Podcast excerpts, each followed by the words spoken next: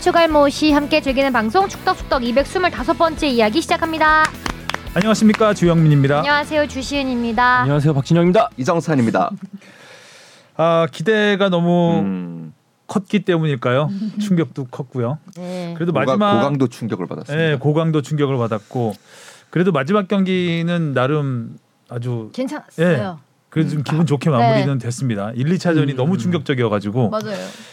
아 8강 8강 하다가 16강도 못 가는 결과가 됐는데 여하튼 아, 오늘은 콜린 베로의 도전기 네. 자 살펴보도록 하겠고요. 먼저 댓글부터 갈게요. 토끼 52님이요. 엉덩이가 네모네모해진 목발톤 주하나 이번 주는 두 발로 뽕피디님 주하나가 없을 때는 오타가 잠잠했는데 주하나 오니 오타 장렬 쿠플 경기 미쳤다 아이돌도 나오고 트롯 가수도 나오고 남이춘도 나오고 엄난드 주현영 신하영 송소희 짠민재까지 경기도 꿀잼 자본주의만 달달하다 대한민국 모로코는 음, 엄란드가 누구죠? 그 엄지윤 씨라고 아 홀란 홀란 닮았다는 닮았다는. 아 네. 엄란드 닮긴 하셨더라고요. 이번에는 음. 그 블랙핑크의 지수 씨가 인터뷰를 했더라고요. 홀란드 네. 원의 그렇죠, 쿠팡플레이에서. 네, 뭐 그 어떻게 그렇게 됐을까요? 쿠팡 네. 돈이 많나 봐요. 아유 돈 네, 많아요. 많죠. 많아요. 적자를 겁내지 않는 네, 기업. 그렇죠. 계산기를 안 두드린 듯고 그냥 일단 쓴다는 얘기가 있어요. 와 멋있다. 그 다음이요. 네가 가라 내가 갈까님이요. 주바페님의 축구 열정과 노력을 오히려 존중하고 본받아야 하는 것 같아요. 무더운 여름 귀차니즘이 오는 시점이지만 맡은 일 다 하고 부상당해도 축구 열정을 보면 다음에 다시 돌아올 골대녀도 기대되고 이 열정은 축구 협회가 좀 배워야 할지. 아, 이렇게 다치는 열정은 자제를 해야죠. 좀. 아니 다칠 줄 몰랐죠. 다치면 안 되죠. 너무 열심히 했어. 어, 다치면 말짱 도루묵인데 열정도. 대충 뛰었어야 됐는데 음. 대충이 안 돼가지고. 좀 더 이렇게 두뇌 플레이를 하시기 바랍니다. 네. 투투는 아쉽지만 아. 축덕숙덕은 그만두지 마세요. 여축 첫 경기는 아쉽지만 남은 두 경기 열심히 응원해 보려고 합니다. 아시안 게임 조편성도 보니 남축 대비 쉽지 않은 일정이 보이던데 아시아 여축은 진짜 잘하는 팀이 많아서 신기하네요. 음, 두 번째 경기는 뭐 응원할 맛 났겠죠. 프라임 타임 했으니까. 아 세 번째 경기요. 아, 세 번째 경기. 아, 어, 두 번째가 아니라 남은 두 경기 중에 두 음. 번째 경기. 아 네네. 블루님이요 재밌어요 잘 들었습니다. 네. 정기원 해주시는 다비드리님이요 아쉬웠던 콜롬비아 또다시 그리고 더 아쉬웠던 모로코. 음. 모로코 잘해. 모로코가 최강이었어요 우리 조에서 음. 결과적으로. 하얼빈의 장채님이요. 아시안 게임 남축 조별 예선도 어려움은 없겠지만 토너먼트 가서 소림 축구 만나면 물음표일 듯. 여축 조별 예선은 남축보다 토너먼트 가면 쉽지 않을 듯. 중국처럼 월드컵 티켓을 늘려주려는 머리쓴 피파의 악재네. 2차 예선에 무에타이와 소림 축구를 당장 만나다니 우리나라 선수들 소림 축구는 그만 당했으면. 네. 중국하고는 한번 세게 붙었죠 평가전 때. 네. 그래서 뒤통수 당해서 그 세게 중국을 붙었어요. 피한 건 정말 다행인데 우리 조가 만만치가 않아요. 아 그러니까 아시안 게임 말씀하시죠? 아시안 게임. 네. 네, 아시안 게임에서는 피했는데 또 이제 콜 크리스마노가 막 붙게 됐죠. 네, 월드컵 음. 2차 네. 예선. 네, 월드컵에서는. 뭐 요, 그, 그 얘기는 또 뒤에서 좀 할 기회가 이- 되지 않을까 싶습니다. 음. 자 질문 가겠습니다. 무엇이든 물어보세요. 아. 음. 니가 가라 내가 할까님이 보내주셨습니다. 축구 경기 보다가 궁금증이 생겨 문의드립니다. 프로 구단 보면 취업 비리 때문에 사건이 발생하면 감독, 구단, 프런트 등 이슈가 되는 것으로 알고 있는데요. 시도민 구단 경우에 시도민이 직접 구단 운영 관련 주식회사가 아닌 사단, 재단, 법인이 이슈가 더 되는 것 같습니다. 리그의 퀄리티가 이젠 중요하다고 생각하다 보니 안타까운 현실인 것 같습니다. 연맹 규정에도 신규 클럽에 대해 규정 외 기존 클럽의 관리 등에 대해선 알 수가 없어서 별도 기존 클럽을 관리하는 규정이 있는지 또한 사단, 재단, 법인이 운영하는 건 영리, 비영리 단체의 규정 때문에 가능한 건지 문의드립니다. 축구를 사랑하는 축덕숙덕 패널분들의 촌철살인 의견 기대하겠습니다. 질문을 잘 모르겠는데요. 아 요거 그냥 뭐 제가 정리를 해드릴게요. 저도 이거 예, 그 쉽게 설명이 좀 네. 필요할 것 같은데. 그러니까 결국에 음. 뭐냐면 시도민 구단들이 이제 K리그에 많이 생겨나기 시작했죠. 2002년 월드컵 이후 뭐 전후로 해가지고. 근데 이제 그 형태가 좀 다양합니다. 그러니까 기본적으로 인천 유나이티드 같은 경우에는 주식 회사인데요. 음. 어, 어. 이렇게 주식 회사로 그래서 그 실제로 시민 소액주주들이 있지요.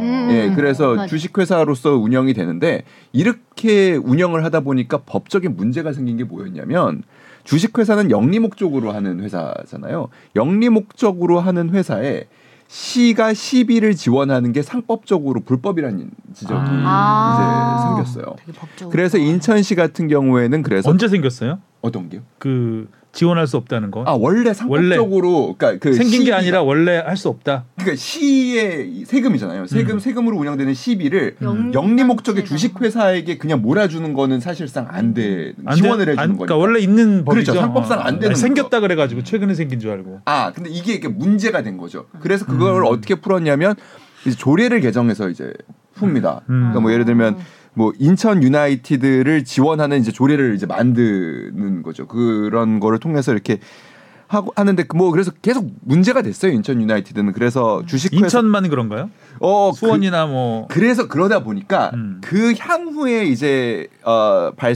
이제 어 창단하는 팀들은 음?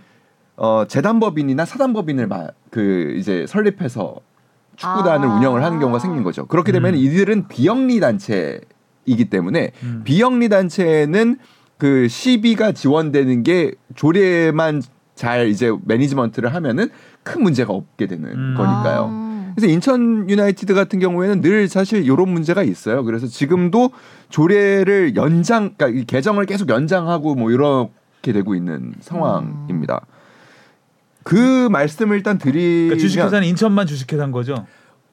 제가 다른 구단이 어- 또 어떻게 되는지 는 모르겠는데 음. 최근에는 아무튼 주식회사로 그 시도민 구단이 만들어지고 있지는 않습니다. 음. 아. 인천이 첫 번째 시민 구단. 그렇게 저도 알고 아. 있어요. 대구 인천 정도가 대구, 이제 인천. 그 초창기 구단이죠. 어, 성남은 그 이후에 그렇죠. 성남은 원래 그. 예, 그 원래 이제 기업 구단 이제 성남 일화에서 음. 하다가 이제 바뀌었으니까요. 왠지 시민구단 1호는 성남 같은 느낌이 살짝 들어서. 음. 여튼간에 그렇습니다. 그러다 보니까 지금 물어보신 것 중에 이제 좀 여러 가지가 혼재돼 있고 인과관계가 성립되긴 어려워요. 그러니까 사단법인 재단법인 때문에 이로 만들어졌기 때문에 지금 이 구단들이 문제가 되는 거는 아니고요. 이 사단법인 재단법인으로 만들어진 팀들은 최근에 이제 좀 만들어진 팀들이고 최근에 만들어지는 과정이 그렇게 사실 어, 잘 준비가 된 과정이 아니다 보니까 지금 여러 가지 문제점들이 발생되고 있는데 뭐 한 가지 지적하고 싶다고 한다면 관리 단체 그러니까 관리의 책임이 있는 연맹과 축구 협회가 조금은 뒷짐지고 있는 것 같다라는 생각은 듭니다. 음. 그러니까 지금 뭐 안산에서 지금 그 취업과 관련한 여러 비리들이 터지고 있고 뭐 시도민 구단들 지금 그래서 실제로 뭐 구단 대표에도 구속영장이 청구된 상황이잖아요. 그런 점에서 연맹이 이건 구단 일이야라고 나몰라라 할 건 아니다. 그리고 축구 협회 역시 그냥 뭐, 아 이건 연맹에서 해야 할 일이야 하고 나몰라라 할 건 아니다라는 음. 생각은 듭니다. 근데 이렇게 이런 뭐 입단 관련 비리가 생기는 게그 네, 사단법인 재단법인과는 관련이 관련이 없- 없습니다. 없는 예, 거죠? 예, 없습니다. 음. 그래서 문제가 되는 건 아닌 거죠. 네, 네, 네. 그래서 아까도 인, 예. 좀 약간 연관성이 예, 예. 그래서 음. 그래서 문제되는 건 아닙니다. 음, 그렇군요. 굉장히 나- 난이도 높은 난도 네. 높은 질문이었습니다. 자 이슈 포커스로 가보겠습니다.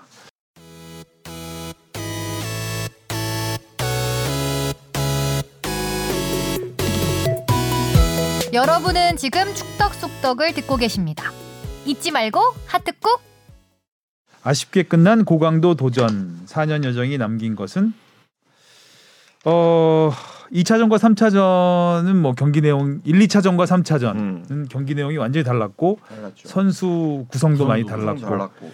지나고 보니까 3차전 멤버가 제일 아, 제일 경기력이 좋아. 그렇죠. 우수했다. 예. 이거를 왜 이제 알았어 1, 2차전을 지고 알았을까? 그러니까 뭐 한국 축구가 그 동안에 많이 보여줬던 아쉬운 모습의 전형이죠. 왜 이제서야?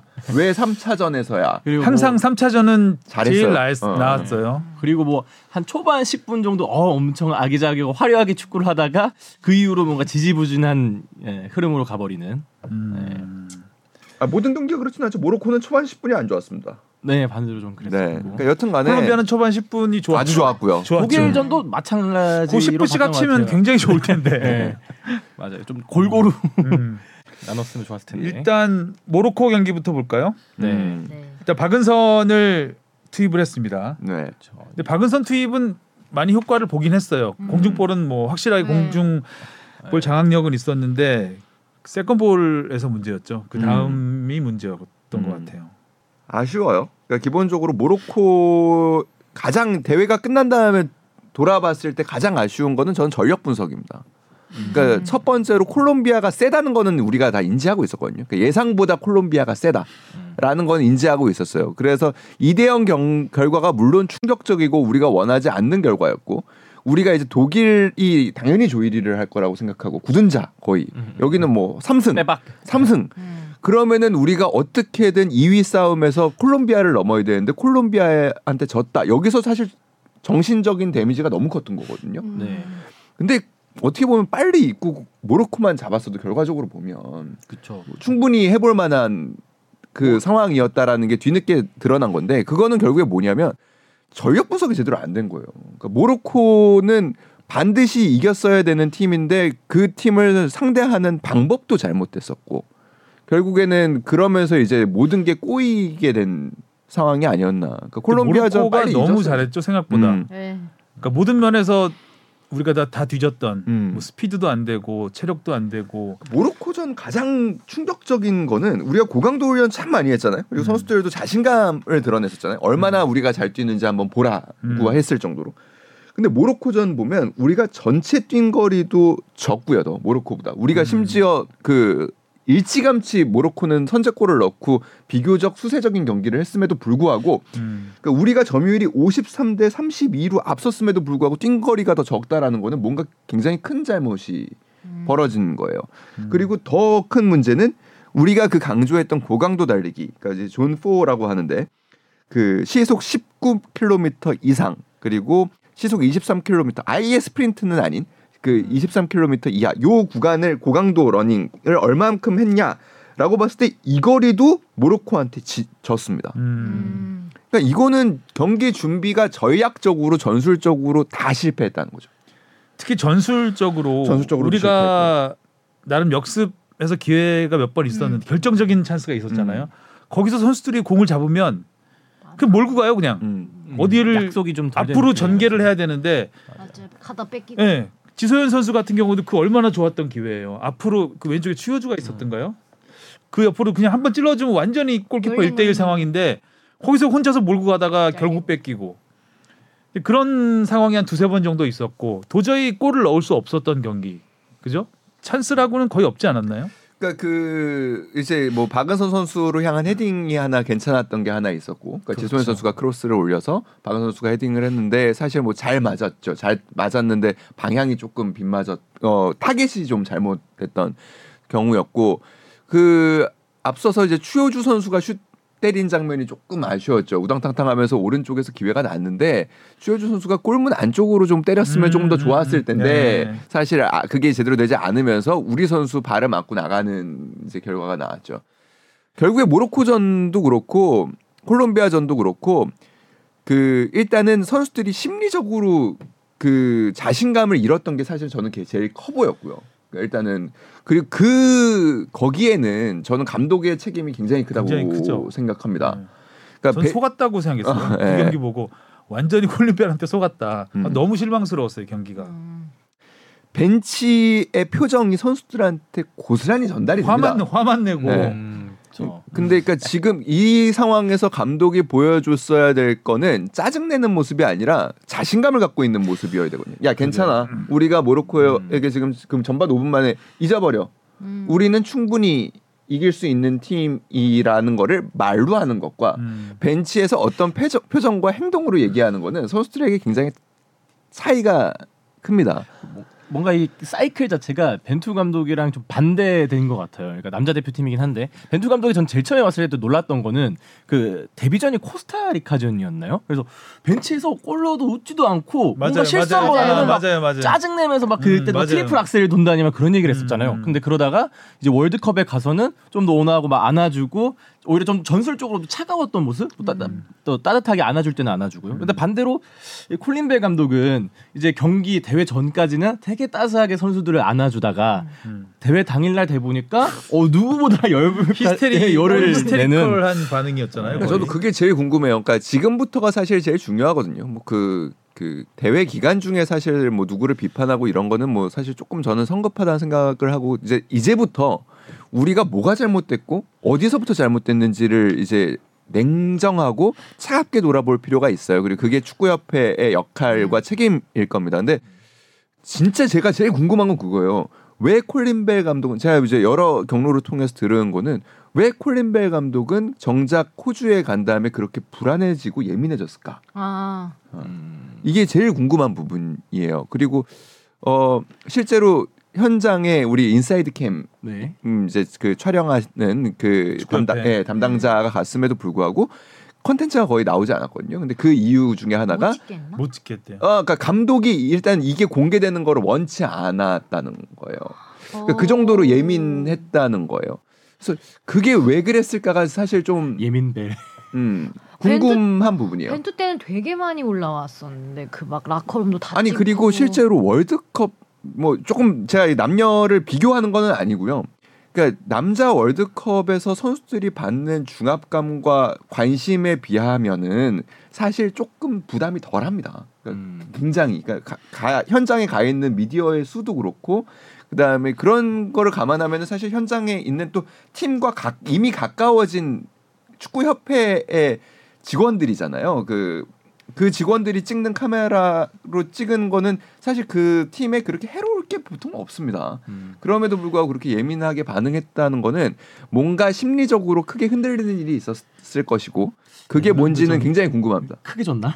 그 비공개 아, 아니요 아니요. 아니요 아니요 크게 이겼다고 않았어요. 알고 있는데. 아니 아. 이기지는 않아요. 제가 알기로는? 예예 3쿼터 경기를 했고 그러니까 이 음. 90분 경기 그러니까 이걸 왜 공개를 하지 않았냐면 근데 이것도 아무튼 되게 민감하게 반응을 하긴 했어요. 근데 어. 그 90분 경기를 30분으로 세 번에 나눠서 경기를 한 걸로 알고 있고 그다음에 뭐 그 교체 같은 거 제한 없이 한 음. 것으로 알고 있어요. 근데 점수 차이가 나지 않았 던 것으로 저는 그러니까 지긴 음. 했다고 들었는데 아무튼 음. 알고 있습니다. 혹시나 뭐 선수가 감독 간의 뭐 불화 이런 게 그런 것 같지는 않은데 없으면 음. 뭐 개인 그러니까 콜린벨 감독 자체가 그렇게 예민하면 선수들이 다가갈 수가 없잖아요. 그랬던 그렇죠. 건 음, 있는 것 같아요 되죠. 분명히 그리고 아, 그러니까 그 사실 콜린 벨 감독에게도 데뷔전이긴 했거든요. 물론 유럽에서 많은 경험이 있는 지도자고 훌륭한 뭐 챔피언스리그 우승도 경험한 지도자지만 또 월드컵 무대라는 데서 오는 본인의 중압감을 조금 그 스트레스를 핸들하지 못했다라는 생각은 굉장히 강하게 듭니다. 약간 그 어떻게 보면 콜린 벨호 자체가 그 이때까지 4년 동안 오면서 뭔가 크게 내리막길을 걸은 적 없잖아요. 차근차근하게 계단을 올라갔다 생각을 하는데 여기서 이제 본인이 정점을 찍어야 된다 확실하게 생각을 했다 보니까 오히려 거기서도 이 뭔가 컨트롤이 좀 잘 안 되지 않았나 그런 근데 뭐 생각이 그래요. 드네요. 그러니까 저도 뭐 이런저런 동호회 활동도 하고 이렇게 운동도 해보고 그러는데 지도자가 예민해지면 선수로서 드는 생각 은 그런 거예요. 그러니까 그 예민의 종류도 여러 가지인데 감독이 자신이 없나? 음. 그러니까 우리에 대한 믿음이 조금 부족한가? 이런 생각을 할 수 있거든요. 그러면은 눈치를 보게 되죠. 예, 음. 흔들려요. 저는 콜린벨 감독 이제 경기 끝난 다음에 뭐 여러 가지 음. 뭐 분석들이 뭐 나, 나오는데 뭐 평균 연령 29세인 거는 뭐 선수단 뽑을 때 다 알았으니까 음. 그거를 뭐 이제 와서 나이가 많아서 이런 핑계는 전혀 안 된다고 네. 생각을 하고 뭐 처음 뽑을 때는 뭐 베테랑 신구 조화 잘 이루어졌다 그러고 뭐 최고령 베테랑 뭐 어쩌고저쩌고 그랬으니까 그 부분은 원인으로 꼽고 싶지 않은데 이 패배를 받아들이는 콜린벨 감독의 방식이 전 태도. 굉장히 음. 너무 실망스러웠다고 생각하고 전 슈틸리케 감독을 떠올렸어요. 슈틸리케 감독이 예전에 유럽 원정에서 스페인한테 6대 1로 진, 졌는데 그때 제가 이제 취재를 갔었는데 아, 그때 이제 많은 비난이 있었죠. 그리고 그 다음 날인가 갑자기 기자들을 자기 숙소로 불러서 이제 간담회를 하겠다고 불렀어요. 그러면서 한 1시간 동안 얘기를 했는데 그래서 그냥 기자회견 형식은 아니고 이렇게 그 식탁 같은데 식당 식당에서 이제 의자에 앉아서 하는데 그 카메라를 찍을 수 있느냐 그랬더니 뭐 찍으라 그러더라고요. 한 시간을 돌렸죠. 쓸 말은 일도 없어요. 내용이 뭐냐면 한국 축구의 체질을 바꿔야 된대요. 시스템. 어 비슷하네요. 음. 벨 감독이 이번에 근데 그걸 유소년 축구부터 얘기를 음. 쫙 하는 거예요. 유소년 시스템이 지금 어떻게 돼 있고 지도자들은 어떻게 가르치고 있고. 근데 지금 뭐 스페인한테 한 경기 적- 졌고 근데 거기에서 무슨 갑자기 이제 체질을 바꾸고 일단 외국인 감독을 우리가 영입하는 거는 한국, 물론 한국 축구의 체질을 바꾸는데 그 많은 도움이 될 수도 있겠지만 한국 축구의 체질을 바꾸려고 영입하는 건 아니거든요. 어떻게 보면 당장의 성적을 위해서 영입을 하는 그 목적이 더 큰 거고 어 이제 굉장히 답답하게 들었거든요 그 내용을 그래서 뭐 거의 질문도 거의 없었는데 혼자서 거의 한 시간을 얘기했어요 그냥 연설이네요. 진짜. 예, 그 너무 답답하고 아, 이 사람. 어, 정말 답답한 스타일이구나.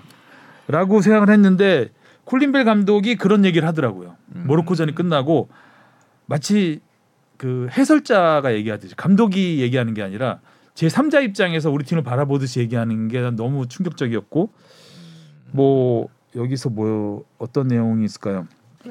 뭐 한국 팀은 너무 느렸고 그 훈련이 고강도가 아니었 그간 훈련이 고강도가 아니었다. 이건 무슨 말인지도 모르겠고 그리고 뭐 이, 이- 그러니까 앞뒤가 안 맞는 말을 좀 많이 했죠. 우리 선수들은 최고를 뽑았고 우리 선수들의 경기력에 대해서는 뭐 크게 얘기하고 싶지 않다. 근데 WK 리그 대부분 선수가 우리가 이기면 좋다. 저도 나쁘지 않다라고 생각한다. 이런 얘기를 왜 하죠? 아니 그러니까 뭐 얘기를 다 들어보면 뭐 공감이 안 되는 말. 아니, 맞는 말이에요. 맞는 말인데 는 아니 이때 할 말은 아니지 않나? 그렇죠. 아니, 저도 그러니까- 모로코전 이후에는 그렇죠. 아니 그래서 그러니까 저, 두 가지가 잘못됐는데 일단은 상황과 그러니까 이거는 대회가 끝난 다음에 했어야 되는 이야기들이고요. 그렇죠. 일단 아직 남은 경기가 그리고 있고 지난 4년을 줬잖아요. 네, 4년을 네. 보장했으면 이런 그 한국 축구 느린 부분 좀 개선을 하고 사년이나 어, 음. 4년을 줬으면 음. 체질 개선이 충분히 가능한 시간이거든요. 보통 이제 감독들한테 감독 계약할 때 2년, 3년, 3년 정도 하는 이유가 3년 정도면 우리 팀을 바꿔놓을 수 있을 거라고 음. 하고 이제 3년 계약을 기본으로 하는 건데 4년을 줬으면 뭔가 좀 이런 말을 하면 안 되죠. 4년 뒤에.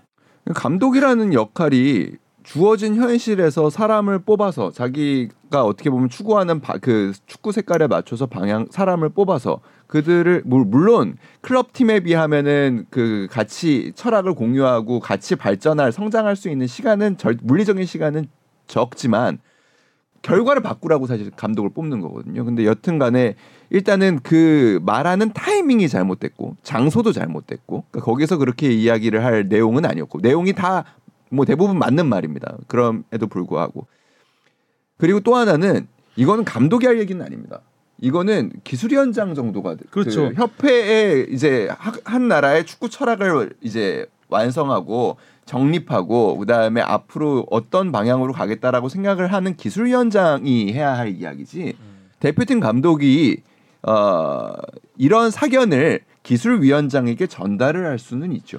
여기 음. 또 써놓은 거 보면 명확한 비전을 세워야 한다. 일본과 비교가 한국에서도 많은데 일본은 올해 명확한 철학을 유지했고 추구 30년간 비전도 있다. 이게 무슨 이게 지금 할 소린가요? 모로코는 네, 진 뭐, 다음에 바로 기자회견이에요. 네, 이거는 근데 일본하고 비교를 하면서 명확한 비전을 세워야 되는데요. 그럼 지난 4년 동안은 비전 없었어. 멍청하게 있었다는 얘기인가요? 아, 정말 되게 음. 화가 나는 내용이었던 것 같아요. 그러니까 이 콜린 벨 감독이 이야기한 게 모두 100% 맞다는 전제하에 그 책임은 자신에게 가장 많습니다. 그럼요. 그거에 대한 자기가 어, 이런 부분이 우리가 부족했다. 뭐 어떤 준비가 부족했다. 다음 경기는 어떻게 하겠다. 이런 얘기를 주로 해야 되는데 한국 여자 축구 전반에 대해서 모로코전에서 그렇게 진 다음에 거의 사- 사실상 16강 진출 자기가 어, 자기 임무였잖아요. 어떻게 보면 16강 진출을 이끄는 거는 임무에 실패한 다음에 이런 얘기를 하는 건 지도자로서 아, 이 사람한테 제대로 속았구나. 한국말 저는- 좀 하고 한다고 굉장히 좀. 어, 아, 정 붙었었는데 그러니까 정이 뭐. 뚝 떨어지는 우리가 이제 모로코전에 이제 끝난 다음에 심리 상태를 지금 잘 말씀을 드리고 있는 거고 사실 독일전이 끝난 다음에는 조금 또 바뀐 부분도 사실은 있긴 있어요. 근데 아, 그것도 재밌게 봤겠어요. 네. 또 인터뷰 얘기할 텐데. 네. 자 이렇게 이제 네. 예, 이렇게 모로코한테 허망하게 지고 네. 오늘 콜린벨 잡으러 왔습니다. 오늘 콜린벨 타는 날인가요? 자 이렇게 모로코전하고 사실 독일전을 앞두고 굉장히 우려가 많았죠. 음. 근데 네. 의외로 콜롬비아가 기가 막히게 독일을 잡아버렸어요. 그 졌어 독일이 극장골. 예, 네. 극장골로. 신라 같은 희망을 남겼죠. 그래서 독일이 이 약물고 덤비겠구나. 어. 우리 큰일. 그러면 이제 그렇죠. 큰일 났다. 아, 모로, 모로, 이 우리를 이긴 모로코가 6대 0으로 졌는데 우리는 어떡하지?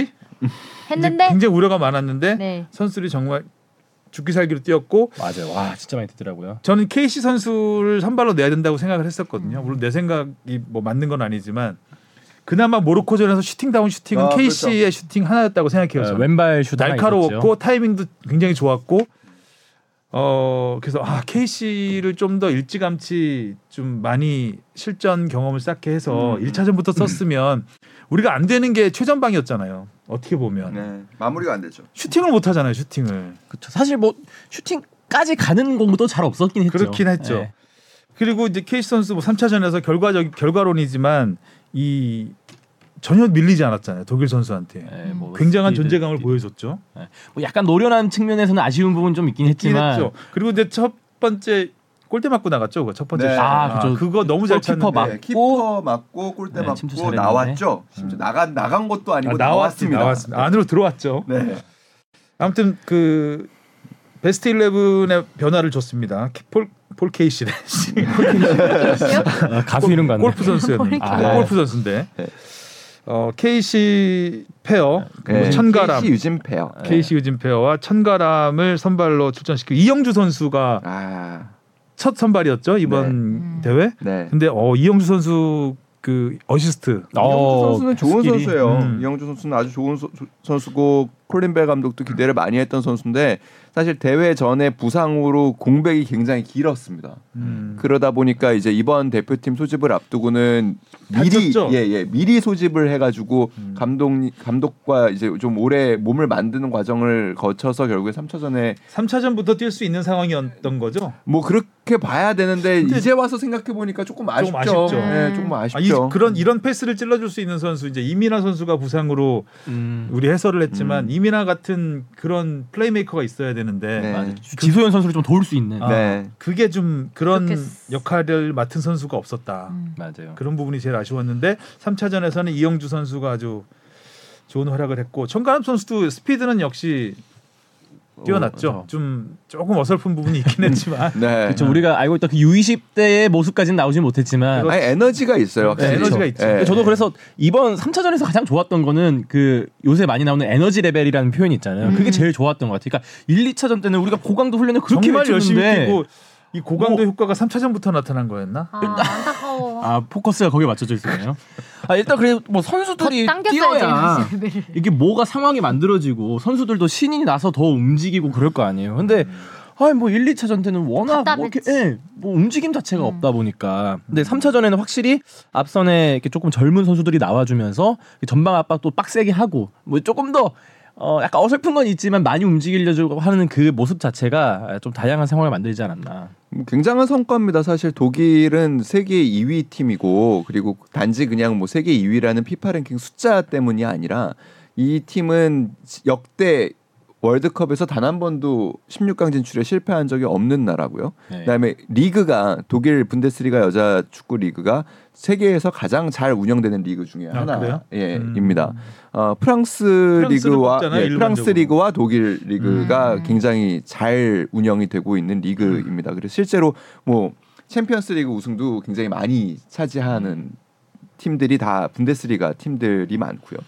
근데 그럼- 독일이 네. 생각보다 못하던데요. 그런 점에서 어. 그러니까 독일 패스도 되게 부정확하고. 그러니까 저는 그런 그런 독일을 우리가 아무튼 잡았다는 거, 그러니까 음. 발목을 잡은 거죠 제대로. 음. 그러니까 여튼간에 뭐 승리를 잡지는 못했지만 그거는 저는 우리가 잘한 부분이 많다고 생각해요. 그러니까 잘했죠. 예, 그 음. 얘기를 할 때 아 독일이 생각보다 뭐 어떻게 보면은 뭐 정교함이 떨어졌죠. 정교하면 어떤데 음. 이거는 우리가 잘했기 때문에 나오는 음. 결과인 경우가 보통 굉장히 많습니다. 그러니까 음. 경기를 하다 보면 우리가 상대 그러니까 지난 모로코전이나 뭐 콜롬비아전이 마찬가지인데 경기 내성이라는 게 있어요.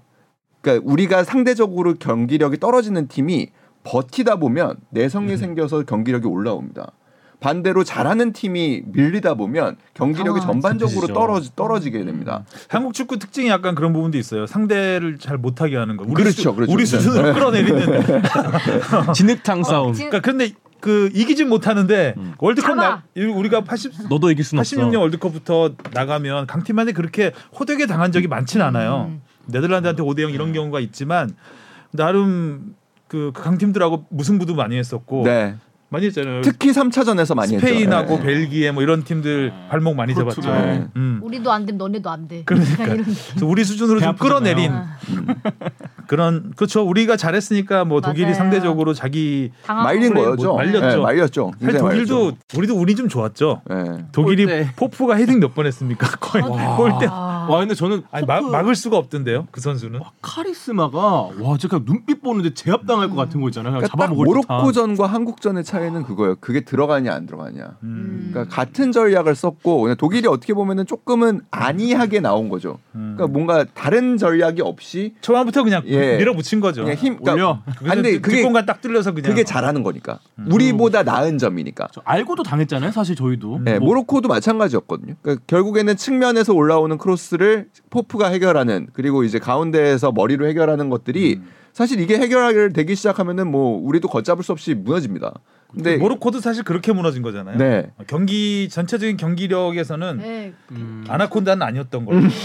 아니 제가 그때 모르고 잘한다고 했잖아요. 잘한다고. 맞는 분석이었네. 네. 근데 이제 결정적으로 그 고공 플레이, 골 결정력에서 네. 어, 이긴 독일이. 굉장히 효율적으로 네. 플레이를 한 거였죠. 그러니까 우리가 사실 굉장히 잘 대처하고 잘 나온 거죠. 그러니까 그 아주 위협적인 크로스가 올라오지 않게 선수들이 정말 많이 뛴 거고 한발 차이거든요. 그쵸. 그러니까 다행히. 내가 50cm만 더 앞에 있으면 크로스가 각도가 안 좋아지는 부분.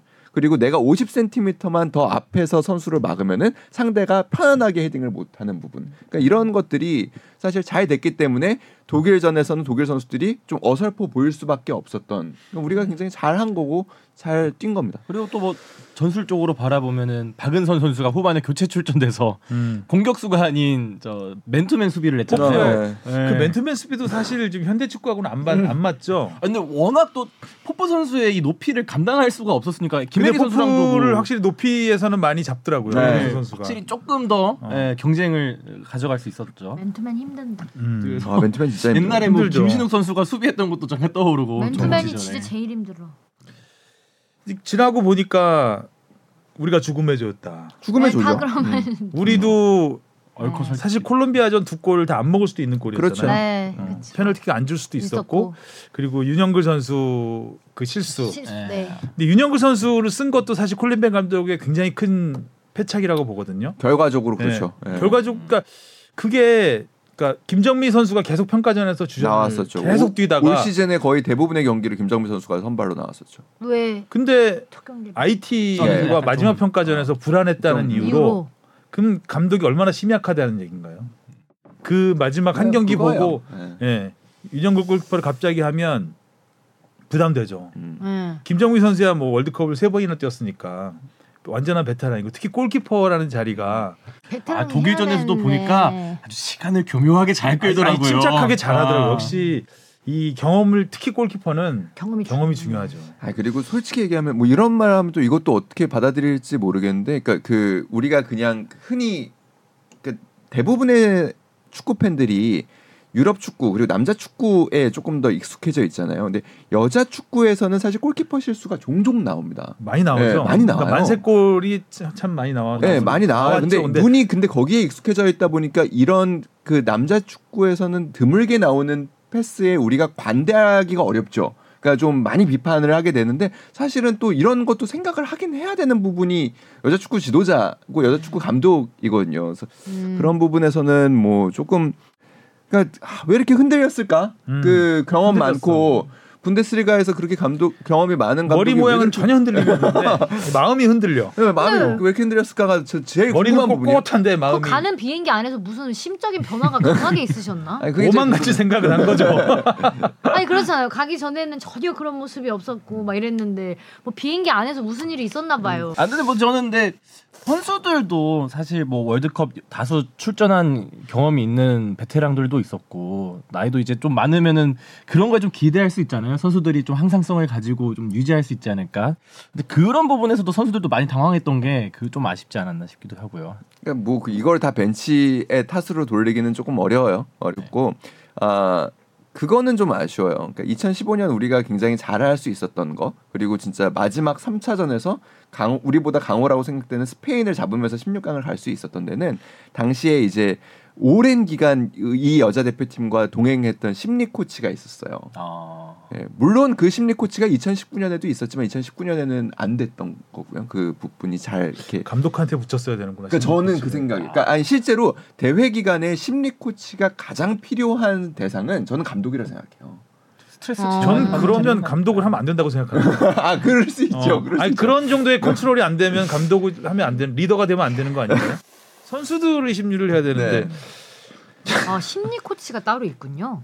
아 있는 네. 그러니까 남자 팀에도 있는 오. 팀이 많고요. 그다음에 이제 우리는 계속해서 아. 뭐 필요성은 돼도 되나.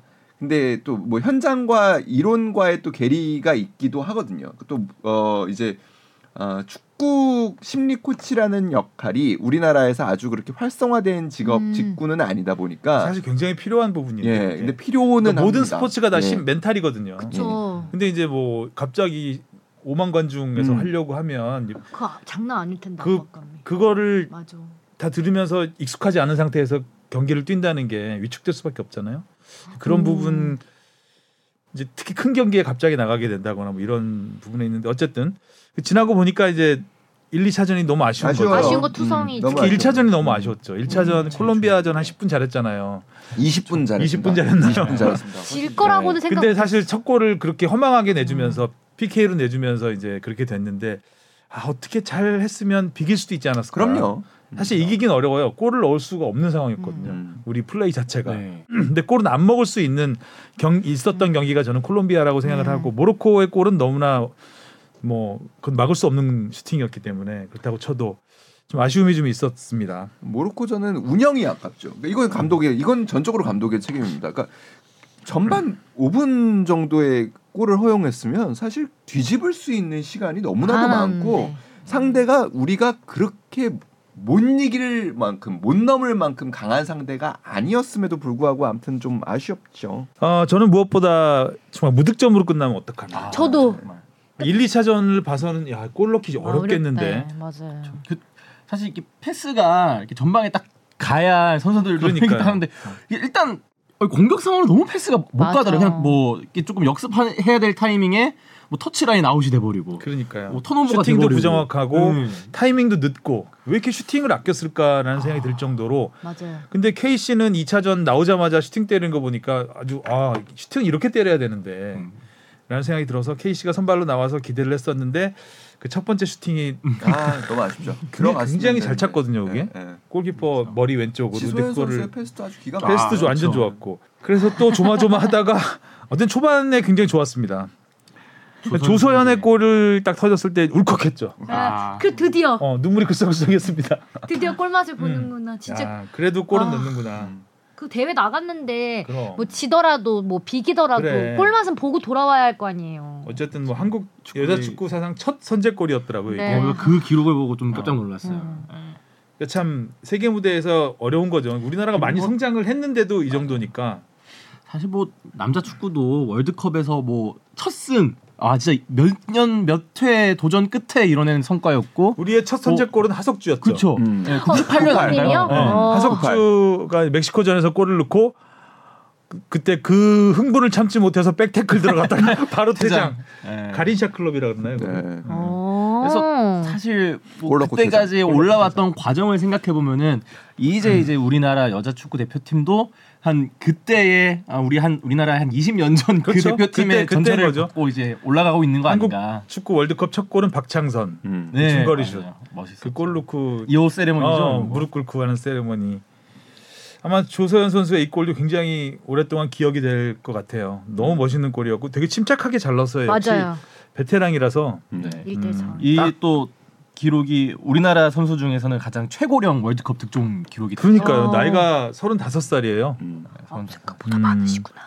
그럼에도 동안이신 거죠. 어. 그럼에도 불구하고 조소연 선수의 이제 기록들을 보면 이번 대회에서 거의 뭐 대부분의 경기에서 가장 많이 뛴 선수가 맞아요. 조소연 어. 조선 선수가 또, 머, 명불허전. 또 머리 색깔도 그래서. 더 잘 보이더라고. 그래서 조선, 스타일리시하잖아요. 조소연 선수 뛰는 거는 다 보여. 아 열심히 뛰는구나. 그러니까 뭐 조소연 선수 같은 경우에 어제 독일전 같은 경우에는 거의 11km 가까이 뛰었고 야, 네. 많이 35세 선수가 예, 그리고 뭐 지난 2차전, 2차전에서도 11km. 이날은 제일 많이 뛰었어요. 우리 와. 선수단 전체를 음. 통틀어서 우리 어. 선수들 중에 제일 많이 뛰었고. 고강도 훈련을 제대로. 그- 어, 그 사실 조소연 선수가 안 좋았어요. 왜냐면은 토트넘에서 경기를 많이 뛰지 못했고 부상 때문에 음. 경기를 많이 뛰지 못한 상황에서 콜린 벨 감독도 제일 걱정했던 게 조소연 선수의 몸 상태였거든요. 제일 좋아 보이던데. 예, 근데 일단은 뭐 그럼에도 불구하고 콜린 벨 감독의 마음 상태가 더 걱정. 음, 그렇죠. 몸보단 마음이 문제였는데 그 상황에서 아무튼 조소연 선수가 정말 멋있는 모습을 보여줬고 저는 늘 우리 여자 축구에서 지소연 선수가 진짜 테크닉적으로 저- 경기를 풀어 나가는 경우가 참 많고 그게 또 승부를 가르는 경우가 많았지만 조소연 선수가 갖고 있는 그 에너지가 주는 또 팀 전체에 주는 영향은 또 그게 크다고 생각해요. 그래서 전천후더라고요. 예. 그야말로 멀티플레이어. 그죠? 참 멋있는 선수라는 생각은 합니다. 늘 음. 어 4년 뒤 월드컵을 나올 수 있을지 모르겠지만 음. 그 믹스존 인터뷰에서 그런 게 있었더라고요. 4년 후 기대도 됩니까라고 했을 때 노력해 볼게요. 뭐 요 정도로 예. 음. 노려 볼게요. 뭐 이렇게 말씀했던 뭐 지소연. 선수는 지난 우리 축덕숙덕에서 나와서도 그 다음 월드컵까지 좀 몸 관리 잘해서 뛰고 싶다라는 얘기를 한번 한 적이 있었었고 음. 조소연 선수는 사실 조금은 어렵다고 어려워. 생각을 하고 있죠. 어, 그렇죠. 아무래도 개인적으로는. 이제 나이가 네. 40이 다 되면 네. 쉽지 않죠. 음, 이민아 해설위원이 관리를 했던 얘기 중에 가장 그게 맞았더라고요. 조소연 선수가 저렇게 다리에 쥐나는 선수가 아닌데 어 맞아요. 경기 맨 막판쯤에 지가 나서 이제. 교체. 교체했어요. 음, 진짜 열심히 뛰었다는 거야. 열심히 그것도 교체된. 거예요? 아니 뭐 부상이 있었죠. 맞았잖아요, 예, 예, 수비수. 아, 예, 맞았어요. 예, 예. 근데 이제 햄스트링도 올라오지 않나요? 한번 쥐가 나. 중간에 한번 어, 예, 중간에 네. 한번 쥐가 났고 음. 그 교체된 거는 맞아가지고. 아 어, 부상 때문에 발로 맞았죠. 네. 그래서 그래서 눈물을 흘리길래 네. 그 그때 그 아, 복부 쪽으로 맞았잖아요. 갈, 갈, 뭐 갈비뼈나 뭐어큰 갈비뼈가 혹시 줄 알았는데. 골절될 수도 음. 있으니까 굉장히 걱정을 했는데 그런 부상은 아니었고 다행이다. 그냥 슬퍼서 울어본 것으로 안타까워서 울어 눈물이 났겠죠. 좀 짠했습니다.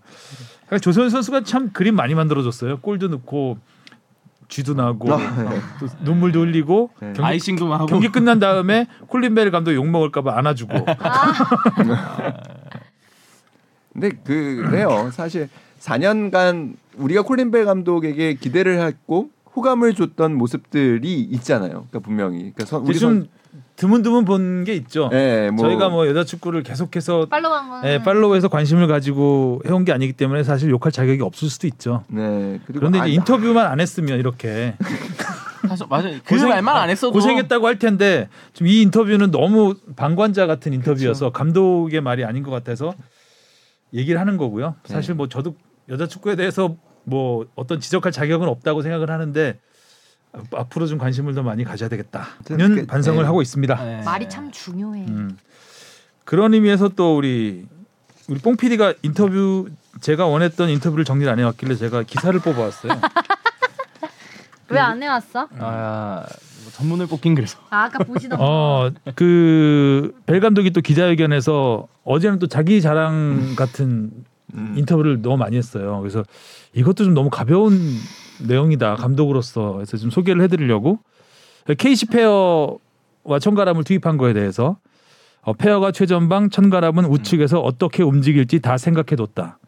젊은 선수의 열정을 보여주고 싶었다. 우리에게도 젊은 피가 있다는 사실을 보여주려고 했다. 이걸 왜 3차전에 이제서야? 왜 이제서야 보여주려고 왜 하냐 이제서야? 이거죠. 예. 어, 움직일 어떻게 움직일지 다 알았다면서 왜 1차전에는 이제서야- 보여줄 수 그러- 없었나? 그러니까 그러니까 아. 이런 이런 거 왜 이런 했을까? 그리고 오늘 우리가 경기를 잘 치를 수 있다는 사실을 증명했지만 이제 다시 집중할 때다. 우리의 인프라와 시스템을 점검하겠다. 왜 이제 점검하냐고 이, 이 이제 시스템을. 끝나신 거 아니에요? 아니에요. 네, 파리 1년 더 올림픽. 아. 음, 아니 파리 올림픽까지인가요? 네, 음. 1년 연장했습니다. 근데 4년 전부터 점검했으면 안 됐을까요, 감독님? 그럼 파리 올림픽 얘기를 했는데 이렇게 바뀌는 게 없어서 좀 아니요. 네, 네? 분명히 얘기하지 마. 대표팀 감독은 시스템을 바꾸라고 데려오는 자리가 아니에요. 근데 우리 대표팀을 이기게 만들라고 하는 자리지. 그러니까 이런 이런 시스템을 나는 어떤 식으로 지금까지 해 왔었는데 아직 부족하다. 이렇게 했으면 괜찮은데 어 이제 뭐 시스, 점검을 왜 어, 이 시스템? 점검을 하겠다고 하시고 또 우리 팀을 아는 만큼 독일을 안다. 독일 경기를 치- 챙겨보면서 모든 시나리오를 분석했고 어떻게 대응할지도 다 생각해뒀다. 모로코랑 그럼 이겼어야죠. 아 이건 참 감독님. 아 좀 내가 너무 좀. 어 그리고 아프리카 팀들은 또 이제 모로코에 대해서 물어본 거죠. 아프리, 아프리카 팀들은 열정, 체력, 정신력을 보여줬다. 특히 속도나 체력은 엄청난 것 같다. 관 이거는 관주 관중이 할 소리 아닌가요? 축구 팬? 또 오늘 모로코가 콜롬비아를 이겼다는 사실도 놀랍지 않다. 아 이건 이런 거는 좀 어, 난 선수들이 더, 더 나은 경기를 할 능력이 있다는 걸 알았다. 아 근데 이거는 이거는 저도 동의해요. 어, 알았죠, 당연히. 음, 근데 동의해요. 너무 좀 그러니까 이게 뭐냐면 뭔가 취해 있는 자기 성과에 독일과 비긴 게 엄청난 그 성과. 어, 사실 이번 대회 목표는 16강 최소 16강이었잖아요. 그렇죠. 근데 그거에 대해 실패했잖아요. 심지어 뭐 그럼 그거에 대해서 일단 전체적인 경 대회를 돌아보면서 아 1, 2차전이 뭐가 어떤 게 잘못됐다. 부족돼 음. 그런 걸 얘기해야 되는데 한국 여자 축구의 시스템을 이제 점검을 하겠대잖아요. 그러니까 참 답답하죠. 이런 내용을 보면. 그러니까 이거는 뭐냐면요. 그 제가 한국 언론의 시스템의 문제를 논하는 거하고 비슷한 거예요. 그러니까 음. 제가 기사를 잘 써야 돼요. 일단 제가 할 일은 제가 기사를 잘 써야 되는 거지. 제가 한국 언론을 바꾸려고 하면은 답이 안 나와요. 그러니까 그런 부분에서 그리고 우리 선수들이 더 잘할 수 있었다라는 걸 알았다라는 말은 본인이 가장 아파해야 할 말이에요. 음. 왜 못하게 한 거예요? 그럼 그 선수들을 갖고. 그러니까 그게 진짜 이 인터뷰를 들으면서 저는 우리를 바보로 하나? 아니면 바본가? 음. 이런 진짜 생각이 들었고 아, 이렇게 음. 독일하고 잘해버렸으니까 콜린벨 감독을 자를 수도 없잖아요 이제. 아니 저는 뭐 기본적으로 지난 그러니까 이 두 앞선 두 경기의 그 경기력과 그리고 뭐 이 기자회견이 굉장히 실망스럽지만 그래도 좋은 지도자였다라는 생각은 합니다. 그 반대로 어떻게 보면 벤투 감독은 결과가 굉장히 좋았지만 조금 아쉬운 점이 더 많았던 지도자였다고 개인적으로는 생각을 하고요. 뭐 누가 동의를 하든 동의하지 않든. 근데 일단은 배 감독이 저는 좋은 지도자로서 우리 여자 축구 발전에 굉장히 많은 기여를 했다고 생각해요 지난 4년간. 근데 이 두 번 그리고 마지막 독일전의 인터뷰까지 세 번은 조금 아쉽다.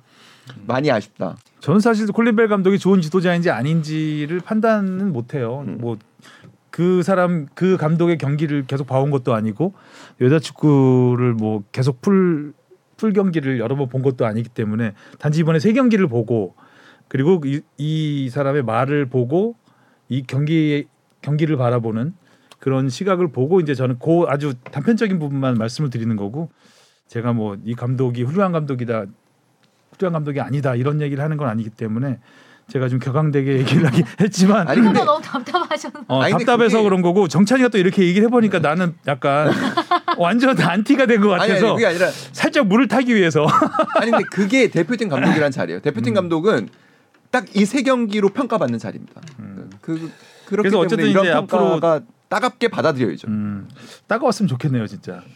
근데 뭐 제가 아무리 해봐야 아, 음. 못 들으시죠? 그렇죠. 머리는 빳빳할 테니까 여전히. 자, 아시안 게임 하고 있다 파리 올림픽이 남았으니까 그렇죠. 네. 그걸 잘하는 게 중요하니까 일단 응원하는 마음으로 한 거고 좀 제가 답답해서 네. 오늘은 콜린벨 감독을 좀 털어봤습니다. 아 배를 좀 때렸습니다 오늘 제가 네, 아. 배를 울렸네. 울렸네요. 조소연 선수가 울었는데. 자 여자 축구는 이제 일단 아쉽지만 짧게 여정을 마무리하고 일단 아프리카 팀들이 이번 대회 세요. 음, 음, 그러니까 뭐. 피파 랭킹으로 평가할 그런 팀들이 아닌 것 같아요. 남아공도 셌죠. 그렇죠. 그러니까 피파 랭킹 시스템이 지금 여자 축구는 그렇게 그 대륙 간의 서로 경기가 많지, 많지. 않다 보니까 사실 조금 이게 잘못 산정돼 있는 현재의 그렇죠. 실력을 예, 음. 반영 못 하고 있는 부분이 남자 축구에 비해서 훨씬 강하다라는 인상을 굉장히 많이 받았고요. 음. 그러니까 모로코가 72위지만 과연 72위의 기량을 갖고 있나? 그- 그리고 이번에 월드컵 그 톱 10에 드는 팀들 중에 세 팀이 탈락했습니다. 16강에. 음. 캐나다가 탈락했고요. 음. 브라질이 탈락했고요. 독일이 탈락했습니다. 다 세계 10위 안에 드는 강국인데 오. 탈락했습니다. 그러니까 자메이카가 올라갔어요. 네. 그러니까요. 어, 자메이카가 브라질을 떨어뜨린 거예요. 네. 음. 그런 것들을 보면은 조금 뭐 여자 축구가 또 여전히 격변하고 있고 그 음. 격변의 중심에는 역시 피지컬이 음. 있다. 음. 그러니까 지금 그 지난 2019년 이제 오- 이번 대회 끝나고도 아마 기술 보고서는 나올 텐데 그 피지컬적인 부분, 그러니까 더 많이 뛰어야 되고요, 더 빨리 뛰어야 되고요, 더 강하게 부닥쳐야 되고요, 더 높이 뛰어야 되는 축구가 여자 축구에서 대세가 되고 있다. 음. 고강도도 힘든데 지금 그걸 다 해야 예, 돼. 요 예, 예. 힘드네요. 고고강도. 그러니까 초고강도. 예, 초고강도. 그러다 보니까 이제 아시아에서 잘했던 팀들이 조금 고전하고 있는. 일본은 물론 좀 잘. 예. 일본은 참 축구를 굉장히 효율적으로 하더라고요. 네. 음. 그리고 사실 뭐 전체적인 기술이라든가 뭐 체력이라든가 이런 부분은 우리하고 비슷해요. 근데 전략적으로 역습 아니라는 표정을 아, 전 기술은 일본이 기술 훨씬- 좋죠. 예, 예. 워낙 볼 잘 다루더라고요. 잘 다뤄요. 잘 다루는데 아, 우리도 잘 다룰 수 있다는 얘기를 하는 거예요. 예, 네. 그렇죠. 우리도 잘할 수 있어요. 근데 일본은 근데 이제 일본의 그 역습 전술이 너무나. 그 단 한 번의 기회에서 정말 정교하잖아요. 그거를 굉장히 많이 연습한 것 같다는 생각이 들었고. 우리가 나아가야 할 스타일도 그런 스타일이 아닐까라는 일본이 보여주고 있지 않나. 일본은 30년을 준비해뒀다는데 어떻게 하죠? 미래도 되어 있대. 근데 또 한국의 강점은 계획 없이 또 부닥쳐서 잘한다는 데 있지 않겠습니까? 벼락치기에 강하다. 나락지게 강한. 그렇죠. 아프리카 팀이 세 팀이 올라갔습니다. 16강에. 남아공 역대, 역대 최다죠. 남아공, 모로코, 나이지리아. 나이지리아까지. 예전에는 거의 다 유럽이었잖아요. 미국 미국과 유럽이었잖아요. 네. 프랑스가 그랬죠. 프랑 일본이 올라갔나요? 지난 대회가 그러니까. 그 8강 대진을 보면 음. 미국을 제외한 나머지 7개가 전부 그 유럽이었습니다. 유럽이었죠. 네. 자, 어, 강팀들하고 붙네. 모로코가 프랑스하고 붙게 되고 남아공은 네덜란드, 나이지리아는 잉글랜드하고 붙습니다. 와. 와. 모로코 프랑스 재밌겠는데요. 저희 월드컵 남자 월드컵 4강 대진이기도 하고. 음, 그러니까 모로코가 진짜 카타르 월드컵에서 4강 신화 이룬 다음에 뭐 축구 엄청난 네. 어, 네. 열기를 지금 난리가 나지 않았을까. 이번에 계속 이어서 쭉쭉. 음. 자 여자 축구 월드컵 이야기는 여기까지 하고요. 조편성이 두 개가 나왔습니다. 음. 아시안 게임과 월드컵 예선, 북중미 월드컵 예선. 자 먼저 아시안 게임 가장 가까운 아시안 게임을 보면 어 우리가 바레인, 쿠웨이트, 태국. 네. 않습니다. 아시아에서는 다 그래도 만만치 않은 팀이죠. 만만치 않습니다. 음. 그러니까 이게 재밌게 조편성이 이루어졌는데 먼저 이제 밑에서부터 그 이제 뭐, 뭐 포트 4번 포트, 3번 포트, 2번 포트가 이제 먼저 다 이제 뽑힌 상황에서 톱시드만 딱 남은 상황이었어요. 중국은 A조로 가는 게 뭐 사실상 정해져 있던 상황이었고 그 다음에 이제 B조에 누가 뽑힐 거냐를 아, 해야 B조가- 되는데 B조에 사우디, 이란, 몽골입니다. 이 중에서 이제 뭐 두 팀 혹은 세 팀이 올라간다고 보면 사실 이 조는 피해야 되는 거죠. 그렇죠. 사우디, 이란이 이란이 3번 포트라는 것도 사실 죽음의 좀- 그- 그야말로 그야말로 죽음의 여기도 전- 랭킹 어떻게 산정하길래? 아니 이게 뭐그 박, 지난 박항서 감독 잘 나왔네 아주. 그러니까 박항서 감독이 그러니까. 베트남이 어. 지난 대회 4강에 들었다는 이유로 톱시드를 받은 건데 하필이면 아. B로 들어간 거예요. 야 아. 울면서 저 톱치드 안 할래요. 네, 그 요, 요, 안 아, 할게. 일단은 아, 저도 안 B조를 먹을래요. 피한 거는 상당히 다행입니다. 아. 근데 그 다음에 갈 수 있는 데가 많았잖아요. C, D, E, F가 있었는데 C조도 솔직히 우리가 가기에 굉장히 수월한 조입니다. 네, 홍콩. 시리아, 홍콩, 아프가니스탄이기 아, 때문에 그렇죠. 여기에 갔거나 D조. D조는 세 팀이야. 심지어 세 팀입니다. 두 경기만 치르면 되는 거예요. 아 이- 여기 여기는 꿀이다. 꿀이죠. 네. 그러니까 여기서는 그리고 심지어 그 조 3위도 올라갈 수, 조 3위 네 팀이 올라가기 때문에 여섯 조 중에 3위를 해도 올라갈 가능성이 있습니다. 1승만 하면 어떻게 되나? 어, 여기 대회가 어떻게 네. 이럴 수가 있는? 이게 공평한 거 맞나요? 그러니까 아, 아시안 아시안 게임이 게임은 그래요. 아시안 게임은 게임이 그래요. 얼마나 허접하면 팀을 못 채워가지고 네. 아 아시안 게임은. 그렇구나. 차라리 중국 A, 중국 B로 하나 더 나오든지 네. 개최국 프리미엄으로. 그럼 어찌됐든 중국은 올라갈 확률이 높아지잖아요. 아 그래요. 결승 네. 중국과 중국. 아니 아, 중국 A 대 중국 B. 중국 AB 중국. 양양 아시아- AB도 아니고. 중국이 중국을 꺾고 오죠. 아시안 게임은 예선이 없어요. 손 들면 나올 수 있는 대회예요. 아. 손한 명만 더 들이지. 네. 어 근데 이건 뭐예요? 험은 뭐야? 험이 뭐야? 어디? 아, 어디 뭐 있어? 험이 뭡니까? 아 험? 아, 험? 뭐의 오타예요? 아, 허- 험난하지 않을까 이런 거. 험. 험. 험. 아 이거는 그러니까. 이해를 갑자기 못하실 것 같은데 보시면 아 시겠지만 여기 그냥 어쨌든 한 줄에 그냥 한 줄 줄 하나에 그냥 험 한 글자만 있어요. 왜 있을까? 아, 헐도 아니고 네, 험, 험. 헐도 아니고 험, 험 험담을 하고. 있- 아, 그, 여기 좋네. 음. 아니 그러니까 사실 그리고 이제 DF가 남았을 때 일본, 한국, 북한이 남았을 때 3분의 1 확률이잖아요. 그쵸. 나쁘지 아 나쁘지 않다라고 생각했는데 뭐 바레인, 태국, 쿠웨이트 그러니까 일단 일본이 그 이제 D 조에 들어가게 됐고 우리가 이제 바레인, 태국, 쿠웨이트가 있는 조에 들어가게 됐습니다. 뭐 저는 개인적으로는 그렇게 아주 수월하다고 생각하진 않아요. 어, 안 수월하지 예, 않죠. 수월하지 않아요. 그러니까 B조 다음으로 까다로운 조예요. 네, 일단은 바레인, 쿠웨이트 음. 두 중동 국가 중동 국가는 언제든지 조금 좀 네. 예, 그러니까 아시안 게임 정도 되면 우리가 어, 상대 전적에서 압도적인 한 두 팀 정도는 우리 조에 들어와 주는 게 보통인데 예. 사실 압도적이진 않거든요. 바레인, 쿠웨이트 태국 태국도 우리가 진, 진 뭐, 적도 있고. 아, 그러니까 말레이시 지난 대회 말레이시아한테 우리가 잡혔잖아요. 심지어 손흥민 선수가 맞아요, 뛰고 맞아요. 아, 맞아요. 맞아요. 그래서 또 동남아 팀도 그렇게 만만하게 보기가 어렵습니다. 그래서 그런 점에서 보면은 뭐 일단은 여튼간에 이번에도 제일 중요한 건 전력 분석이고요. 근데 황선홍 감독하고 최근에 통화를 했는데 황선홍 감독은 일단은 우리가 이렇게 조편성이 되면서 어, 여기 장 도시 장소가 지금 안 나와 있는데 그 아, 네. 어디죠? 칭 칭화였나? 그, 험 험지 아니에요 험지? 험지 출마. 그 개최 지점 확인해 주세요. 네. 저도 어, 저 썼다가 지원 다한 군데서 하는 거더라고요. 네, 네. 아, 한 군데서요? 네, 한 군데서. 다행이네요. 그건. 그건 좋네요. 근데 아쉽다 여기 꿀조. 저 음. 이런 조 처음 봐요. 하나 모자라는 거. 그 지난 대회에는 다섯 팀도 있었어요. 다섯 팀이 나왔는데 심지어 그 한 팀이 남아서 그 한 팀은 그 중에 한 팀이 또 안 나가겠다고 그랬어. 나 조편성까지 끝났는데. 그래가지고 그 팀 때문에 다시 조편성하고 뭐 그런 일도 있었어요. 어떻게 보면 아시안 게임이 이제 허접한 대회긴 맞아요. 어. 진화 스포츠 센터. 네, 진화시. 그러니까 진화시에서 열리는데 진화 씨. 진화시 한 도시에서 우리 세 경기가 다 열려요. 근데 황선홍 감독은 이 점에 굉장히 만족해하고 다 좋은 점이라고 생각을 하더라고요. 우리만 한 군데서 하는 것은 아니죠. 네, 우리만 한 군데서 하는 건 아닌데 다한 군데서. 네, 이 진화라는 도시가 일단은 지난 우리가 그 어, 중국과 평가전을 치렀던 도시입니다. 아, 이연전. 그래서 아. 황선홍 감독이 이 그러네요. 예, 장소를 잘잘 맞아 어. 떨어지는. 예, 어떻게 보면 그 비난을 감수하고 갔던 이유가 사실 음. 이런 그 현지 적응에 있었기 이걸 때문에 내다봤다. 온도 아, 습도가 진화가 되네요. 이 온도. 그때 온 이습도. 습도 아니 실제로 이 온도 습도를 굉장히 황선홍 감독도 중요하게 생각해요. 그래서 지금 뭐 일단은 습도에 대한 문제가 조금 있어서 뭐 선수들에게 온열 온욕 그 온욕을 좀 이렇게 좀 주문하려고 한다는 생각도 갖고 있고 굉장히 원래 온욕으로 안 씻나요? 냉욕을 안- 냉욕을 많이 하죠. 뭐, 뭐 그럴 수 있죠. 아무튼 뭐 근데 여튼간에 그런 거를 이제 좀 생리학 그 자문을 받아서 선수들의 정, 그 컨디션 관리를 최선을 다해서 할 계획을 갖고 있다고. 냉욕이 좋은데. 온욕도 합니다. 따뜻하고 좋은데 근데 네. 온욕은 근육 근육 풀리고 하는 거는 그러니까 냉욕. 운동 선수들은 그러니까 운동한 다음에 찬물로, 찬물로 샤워를 해야 많죠. 근육 손상도 막을 수 있고. 근육 아. 회복을 손상된 근육의 어, 회복을 회복도 좀 빨라지고. 맞아요. 좀 그래서 저도 더 찬물 샤워를 굉장히 많이 하는 편이긴 한데.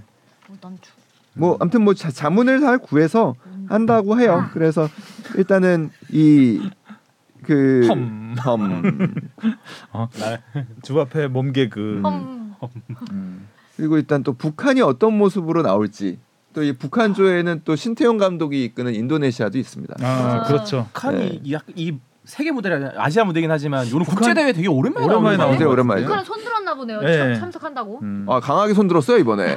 사실 네. 코로나 그렇죠. 이후로는 거의 안 어, 나오잖아. 맞아. 중국에 사는데 가야죠 북한. 네. 아, 아. 그런 또 이해. 그럼요. 그럼요. 걸어서라도 가야죠. 아 이제 그래서 높은 걸어서 진화속으로. 어. 높은 분 오신다는 얘기도 지금 있어요. 아. 예, 예, 무슨 그 누가 됐든 어. 그 딸이든 아니면은 동생이든 아, 네, 아. 높은 분이 오실 거라는 얘기가 딸이 주애인가요? 네, 네. 주예요. 백마 동- 타고 오진 않겠죠.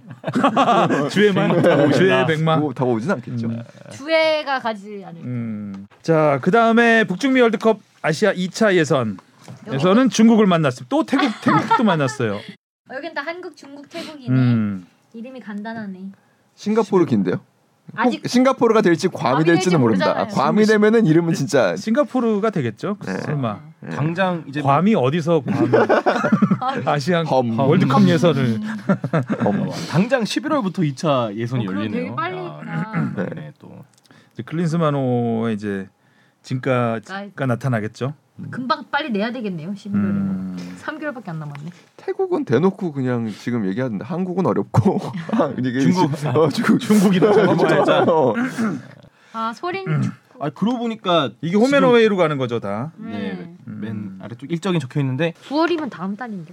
일단 9월 유럽 평가전을 치르고요. 10월은 홈에서 경기를 한 다음에 이제 11월부터 이제 2차 예선이 시작되죠. 그래서 우리는 일단은 어, 뭐 싱가포르가 될지 괌이 될지는 아직은 정해지지 않았지만 아무튼 이 국가와 첫 경기를 홈에서 치르고 바로 중국으로 가게 됩니다. 중국 원정 경기를 아. 치르고 그 다음에 내년으로 이제 넘어가게 되죠. 근데 아무튼 뭐 어, 일정상으로는 일단은 뭐 조 최악체를 홈에서 만나는 톱시드 국가에 어떻게 보면 이점을 안고 시작하는 거니까 아직 클린스만 감독 뭐 부임 후 이제 승리가 없 없긴 해요. 근데 뭐 아 뭐. 없지. 네, 9월 10월까지 설마 없지는 않을 거라고 생각하고 일단은 그 첫 경기 첫 발을 잘좀 뛰어야겠죠. 음. 아마 뭐 일정상으로 보면은 중동 국가가 안 걸려서 예, 그런 뭐 2차에서는 이동거리는- 기본적으로 그 약간 지역 배분을 하지 않나요? 아, 뭐뭐 그런가요? 지금 결과적으로는 보면은 그렇게 됐습니다. 결과적으로 그렇게 돼 네, 있잖아요. 네, 네. 어. 음. 그러니까 중앙아시아와 중동, 그다음에 뭐 에- 동남아시아와 동아시아. 음. 뭐 F조 식으로. 같은 경우에 이제 이라크와 베트남이 좀 같이 끼기는 이라크, 했고. 그다음에 뭐 그다음에 뭐 이제 I조가 같은 경우가 이제 뭐 호주와 이제 그 중동 뭐 국가들이 좀, 운명- 운명이죠. 예, 뭐 B조는 뽑히긴 일본, 했지만. 시리아가 또 묶여 있고요. 네. 음. 뭐 여튼간에 뭐 결과적으로는 뭐 조금 덜 이동 거리는 좀 덜하게 그렇죠. 예 됐습니다. 자 이렇게 해서 이제 K리그가 시작을 하나요 이번 주부터? 네, 네. 오늘 저녁부터 또 경기가 있어요. 아 이강인 선수 얘기 잠깐 하- 어, 잠깐 해볼까요? PSG 어 제 음, 여자 맞췄죠. 축구 독일 PSG 봤어요? 도, 전반 그거 보고 후반 이란도. 아니요 그래도 결 시간이 안 겹쳤습니다. 안 마침 또 겹쳤어요. 5시부터 아, 전혀 안. 괜찮았어요. 아 그래요? 괜찮았어요. 5시부터 시작했죠. 그래서 네. 굉장히 더웠을 아, 겁니다. 아주 아. 그냥 그 시간 안 겹치려고 노력 많이 했어요. 그래서 PSG 경기장도 봐서. 생각보다 이전에 그 내한 팀들 비교해 보면은 좀 많이 빈 것 같더라고요. 더워서 그리고 네. 평일 5시에 목요일 5시에 갈 사람이 그렇죠. 많지는 힘들죠. 않죠. 그리고 제 친구도 홍보도 좀 덜 되긴 했죠. 아무래도 쿠팡에서 음. 하고 좀 그러니까 뉴스에 많이 노출이 좀 덜 되긴 했죠. 지상파라든가 이런. 네. 데서. 제 친구 뭐- 연차 내고 갔어요. 음, 이강인 유니폼 다 사가지고. 사실 이강인이 몸 상태가 썩 아직 베스트가 아 니기 때문에 뭐 계약상 있었던 것 같아요. 이강인 선수가 출전해야 된다는 의무 몸, 사항이. 몸 도 좀 이제는 괜찮아졌고요. 그래서, 그래서 이강인 뭐, 선수의 그 화려한 몸놀림을 볼 수는 없었지만 대신 네. 우리마루가 네, 있었잖아요. 네이마르 어유 거의 국민형 됐어요. 어, 우리마루 우리마루. 우리마르래요. 어. 친한 마루. 네, 막그 중계 듣는데 한준희 해설위원님이 막 네이마르 선수 친한파라고 막 이렇게 아니 근데. 친한파는 친한파예요. 어, 그때 너무나 좋은 좋아하죠. 인상을 네. 남기고 갔잖아요. 근데 일본 팬들이 엄청 화났잖아요. 일본에서는. 아예 뛰지 않았고 어. 예전에 우리나라 상암에서의 그 호날두를 연상케 했는데 또 어. 당장 한국 가서는 풀타임을 뛰어버리니까 이틀 만에. 풀타임 뛸 줄 몰랐어요. 저는 그냥 전반만 뛰고 나갈 줄 알았는데. 심지어 두 골에 너무 많아. 세 골에 모두 가녀와요. 고녀가 아니야. 예. PSG의 프리시즌 첫승 경기. 아니, 계속 그래서 이미지 좋아지고 또 이강인 선수랑 그 친한 모습이 엄청 노출되고 있잖아요. 막 서로 아니. 엉덩이 걷어차고. 근데 이강인 선수를 굉장히 챙기는 느낌이더라고요. 그리고 되게 그, 귀여워하는 것 예, 같아요. 예, 귀여워하는 것 같아요. 차인영이라고 막 사람들이 그러던데. 음. 잘 지내면 좋죠 뭐. 음. 우리 형이지 뭐 이제. 맞아. 우리 예. 마루지 뭐. 예. 자, 어, 마루한테 손 넣는 거야 지금? 네. 마루한테? 마루 보라고? 음. 어, 음, 참. 자 오늘은 여기까지 하면 될 것 같습니다. 이거 해요? 아 축덕 할까요 오랜만에? K리그 금요일 경기 하니까. 빼고 토요일 경기 하면 되겠다. 금요일 뭐 해도 되죠. 아니 금토일 한 라운드 똑같은 네. 라운드니까. 아 네. 네. 음. 서울 대 포항. 서울. 포항. 아, 오늘 빨리 포항. 일 끝내고 직관 가야지. 아 진짜 네. 덥겠다. 아 서울이요. 오, 서울. 광주 대 대전. 아 저 광주. 저도 광주. 저는 대전. 무승부. 수원 대 수원 FC. 어 수원 더비네요. 아, 12와 요즘- 11이죠. 수원이 이 하, 지금 올라오기는 올라오고 있는데 또 하, 완전 건뭐 있나요? 음, 그러게요. 아니요 그냥. 근데 이렇게 하고 틀려. 말 듣고 있으니. 전 수원 제일- 삼성. 제일 저도 틀려요, 저도 제일. 수원 삼성. 저 아란 인턴이 제일 잘 맞추죠. 음. 저 수원 FC. 수원 삼성 오. 올라오고 있습니다. 대구 대 울산. 울산 홍명보 감독 재계약도 했고 아, 재계약. 재계약하셨어요? 그럼 네. 울산. 3년 했나요? 무승부. 울산. 전북 대 인천. 전북 힘 많이 뺐거든요. 인천. 그래 그래도 뭐 네, 홈이고 홈이니까 좀- 전북. 괜찮아요. 전북. 인천 요새 인천 좋잖아요. 좋잖아요. 인천 어. 좋죠. 무고사 안 나오나 혹시? 무고사 나올 수 있죠. 나올 때가 나올 됐죠. 수 근데. 이 존재만으로도 예. 어. 그렇죠. 안 나오는 게 나올 수도 있나? 관중- 존재만으로도 어, 힘을 발휘하고 관중석에 있잖아요. 있는 거. 멘탈 코치. 네, 존재만으로도. 저 인천. 토템이라는. 네, 음. 무고사 존재만으로도. 제주와 강원. 아 강원아 이겨줘. 네, 강원, 강원. 이길 때가 되긴 했는데 제가 그래서 이길 강원 때는 이길 때가 됐다고 지났죠. 해가지고 한참 계속 지났죠. 지금 강원에 하고 있는데 강원 때문에 제주. 전 강원 가. 자, 무승부. 너 제주. 무승부 왜 이렇게 많이 해? 두 개밖에 안 해. 아니야 강원으로 무슨 부 제일 바꿀게요. 많이 해 무슨 부. 강원으로 바꿀게요. 네 예민해서 양- 양다리. 예민해. 양다리. 예전에 하성, 하성룡 기자가 김도원 감독한테 쫄보 축구라고 맞아 맞아. 어, 옛날에 그랬었는데 맞아요. 어, 워딩 세게 했었네요. 맞아. 그래서 내가 어, 사과 안 하- 사과 안 한다고 했어요. 괜찮겠냐고. 괜찮겠냐 했더니 어 괜찮다고 사과할 일 없을 거라고. 사과 안 하시지 않았어요? 안 했어요, 안 했어요. 아, 뭐 결국 어, 어, 성 성룡이가 이겼잖아요 결국. 우승 못하지. 자 여자 월드컵 이야기가 좀 길게 갔. 오랫동안 하고 싶었는데 여기서 마감을 하게 되었으면 네, 아쉽지만 아쉽지만. K리그로 다시 돌아오겠습니다. 수고하셨습니다. 맞습니다. 어, 어떻게 맞췄어요?